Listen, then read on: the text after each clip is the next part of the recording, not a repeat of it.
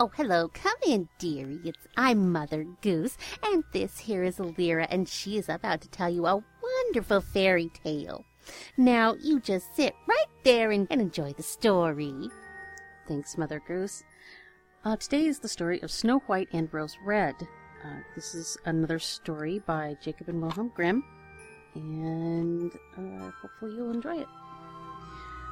A poor widow once lived in a little cottage, in front of which grew two rose trees, one bearing white roses and the other red.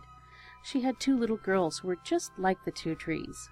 One was called Snow White and the other Rose Red, and they were the sweetest and best children in the world. Rose Red loved to run about the fields and meadows and to pick flowers and catch butterflies, but Snow White sat at home with her mother and helped her in the household or read aloud to her when there was no work to do. The two children loved each other so dearly they always walked about hand in hand whenever they went out together. And when Snow White said, We will never desert each other, Rose Red answered, No, not so long as we live. And the mother added, Whatever one gets, she shall share with her sister. They often roamed about the woods, gathering berries, and no beasts ever hurt them. On the contrary, they came up to them in the most confiding manner the little hare would eat a cabbage leaf from their hands, the deer grazed beside them, the stag would bound past them merrily, and the birds remained on the nearby branches and sang to them. No evil ever befell them. If they forgot about the time and night overtook them, they lay down on the moss and slept till morning. Their mother knew they were quite safe and never felt anxious about them. Once, when they had slept the night in the wood and had been wakened by the morning sun, they perceived a beautiful child in a shining white robe sitting close to their resting place. The figure looked at them kindly, but said nothing, and vanished into the wood.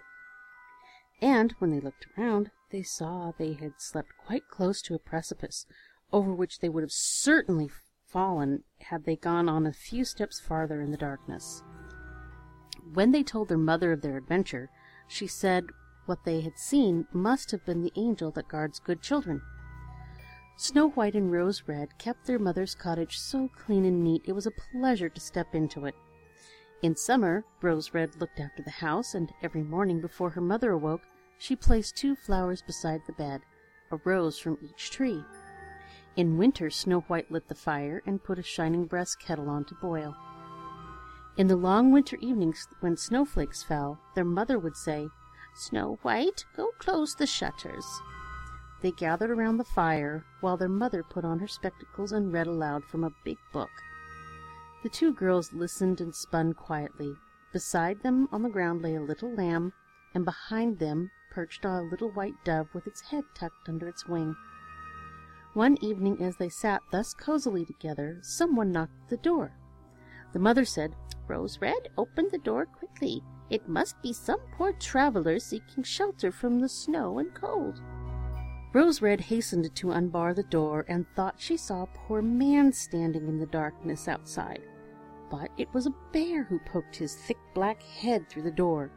Rose Red screamed aloud and sprang back in terror. The lamb began to bleat, the dove flapped its wings, and Snow White ran and hid behind her mother's bed. But the bear said, Don't be afraid. I won't hurt you. I am half frozen and only wish to warm myself a little. You poor bear, said the mother. Lie down by the fire, but take care not to burn your fur. Then she called, Snow White and Rose Red, come out. The bear will do you no harm. He is a good, honest creature. So they both came out of their hiding places, and gradually the lamb and dove drew near too, and they all forgot their fear. The bear asked the children to beat the snow out of his fur, and they fetched a brush and scrubbed him till he was dry. Then the beast stretched himself in front of the fire and growled happily and comfortably. The girls soon grew quite playful with him and treated their guest like a big dog. They rolled him about here and there and teased him gaily, and if he growled, they only laughed. The bear submitted to everything with the greatest good nature. Only when they went too far, he cried, Oh, spare my life, Snow White and Rose Red, don't beat your lover dead. When it was time to retire for the night, the others went to bed. The mother said to the bear, You can lie here on the hearth. It will be a shelter for you from the cold and wet outside. As soon as day dawned, the children let him out, and he trotted off through the snow into the wood. From this time on, the bear came every evening at the same hour and lay down by the hearth and let Snow White and Rose Red play what pranks they liked with him. They grew so accustomed to his visits that the door was never locked at night till their friend had made his appearance. When spring came and all the world outside was green, the bear said one morning to Snow White, Now I must leave you, and I will not return again the whole summer. Where are you going, dear bear? asked Snow White.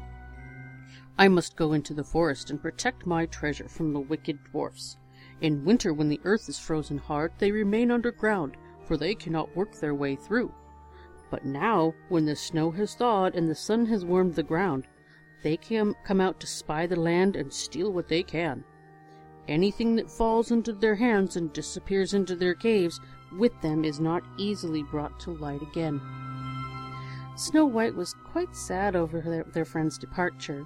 When she unbarred the door, the bear caught a piece of his fur in the door knocker as he stepped out, and Snow White thought she caught sight of glittering gold beneath it, but she could not be certain. The bear ran hastily away and soon disappeared behind the trees. A short time later, their mother sent the children into the wood to collect brushwood. They came upon a big tree fallen on the ground, and on the trunk, among the long grass, they noticed something jumping up and down, but what it was they could not distinguish. When they came closer, they perceived a dwarf with a wizened face and a beard a yard long. The end of the beard was caught in a cleft of the tree, and the little man sprang about like a dog on a chain, and did not seem to know what to do. He glared at the girls with his fiery red eyes and screamed out, What are you standing there for? Come and help me! What are you doing, little man? Rose Red asked. You stupid inquisitive goose, said, replied the dwarf. I want to, wanted to split the tree in order to get chips of wood for our kitchen fire. I drove in the wedge, and all was going well, but the wood was so slippery it suddenly sprang out. There was no time to remove my beautiful white beard, so here I am cut fast. I can't get away, and you silly, smooth-faced milk and water girls just stand and laugh at me. Ugh, what wretches you are! The girls did everything in their power, but they could not get the little man's beard out. It was wedged in far too tightly. I will run and fetch someone, said Rose Red. Blockheads! snapped the dwarf. What is the good of calling anyone else? You two are already too many for me. Does nothing better occur to you than that idea? Do not be so impatient, said Snow White. I will help you. And taking her scissors out of her pocket, she snipped the end off of his beard. As soon as the dwarf was free, he seized a bag full of gold which was hidden among the roots of the tree, and muttered aloud, Curse these rude wenches, cutting off a piece of my splendid beard. With these words, he swung the bag over his back and disappeared without another look at the children. A few days later, Snow White and Rose Red went out to catch some fish for supper. As they approached the stream, they saw something which looked like an enormous grasshopper springing towards the water as if it were going to jump in. They ran forward and recognized their old friend the dwarf. What are you doing? asked Rose Red. You are surely not going to jump into the water. I am not such a fool, screamed the dwarf. That wretched fish is trying to drag me in. Little man had been sitting on the bank fishing when the wind had unfortunately entangled his beard in the line. Immediately afterward, a big fish bit, but the feeble little creature had no strength to pull it out, and the fish was dragging the dwarf toward him. He clung with all his might to every rush and blade of grass, but it did not help him much. He had to follow every movement of the fish and was in great danger of being dragged into the water. The girls had come along just at the right moment. They held him firm and did all they could to disentangle his beard from the line, but in vain, for beard and line were in a hopeless muddle. Nothing remained but to produce the scissors and cut the beard, and a small part of it was sacrificed. When the dwarf saw what they were doing, he, the ungrateful little man yelled, Do you call that manners to disfigure a fellow's face? It wasn't enough that you shortened my beard before, but now you cut off the best bit of it. I won't dare show myself like this before my own people. I wish you'd never come at all. Then he picked up a sack of pearls that lay among the rushes, and without saying another word, he dragged it away and disappeared behind the stone. Soon after this, the mother sent the girls to the town to buy needles, thread, laces, and ribbons. The road led over a field where huge boulders of rock lay scattered. As they walked along, they saw a big bird hovering in the air, circling slowly above them. But always descending lower, till at last it settled on a rock not far from them. Immediately afterward, they heard a sharp, piercing cry. They ran forward and saw with horror that the eagle had pounced on their old friend the dwarf and was about to carry him off. The tender-hearted girl seized hold of the little man and struggled so long with the bird that at last he let go of his prey. When the dwarf had recovered from the first shock, he screamed in his screeching voice, Couldn't you have treated me more carefully? You have torn my fine little coat with all the shreds. Awkward hussies that you are! Then he took up a bag of precious stones and vanished under the rocks into his cave. The girls were accustomed to his ingratitude and continued on to the town. On their way home, they passed the field again and were surprised to see the dwarf pouring out his precious jewels on an open space, for he had thought no one would pass by at so late an hour. The evening sun shone on the glittering stones, and they sparkled so beautifully that the girls stood still and gazed at them. What are you two standing there gaping for? shrieked the dwarf, and his ashen gray face became scarlet with rage. He was about to run off with these angry words when a sudden growl was heard, and a black bear trotted out of the wood. The dwarf jumped up in great fright, but he had no time to reach his hiding place, for the bear was already upon him. Then he cried in terror, Dear Mr. Bear, spare me! I'll give you all my treasure. Look at those beautiful precious stones lying there. Spare my life. What pleasure would you get from a poor feeble fellow, little fellow like me? You, you wouldn't feel me between your teeth. There, lay, lay hold of these two wicked girls. They will be a tender morsel for you, as fat as young quails. Eat them instead. The bear, paying no attention to his words, gave the evil little creature one blow with his paw, and he never moved again. The girls had run away, but the bear called after them, Snow White and Rose Red, do not be afraid. Wait, and I will come with you. Then they recognized his voice and stood still. When he was quite close to them, his bearskin suddenly fell off, and a handsome young man stood beside them, all dressed in gleaming gold. I am a king's son, he said, and he was bewitched by that wicked dwarf. Not only had he stolen my treasure, but I was doomed to roam about the woods as a wild bear till his death should set me free. Now he has the punishment he deserves. Snow White married the prince, and Rose Red married his brother, and they divided the great treasure the dwarf had collected between them. The old mother lived peacefully with her children for many years. She carried the two rose trees with her.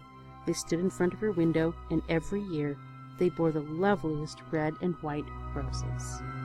The end. Wasn't that a lovely tale?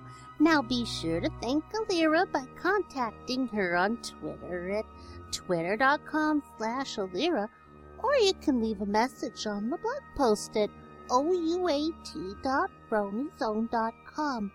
Jeff would be happy to pass along an email to her as well. Just email feedback at onceuponatimepodcast.com. Well, we enjoyed your stay. Hopefully you did too. Now you come back next time and, and we'll have another story. Now you take care and we'll talk to you later. If you like the music, please visit incompetech.com. That's I N C O M P E T E C H dot com. And consider supporting Kevin MacLeod as he supplies all his music royalty free. Thank you for listening.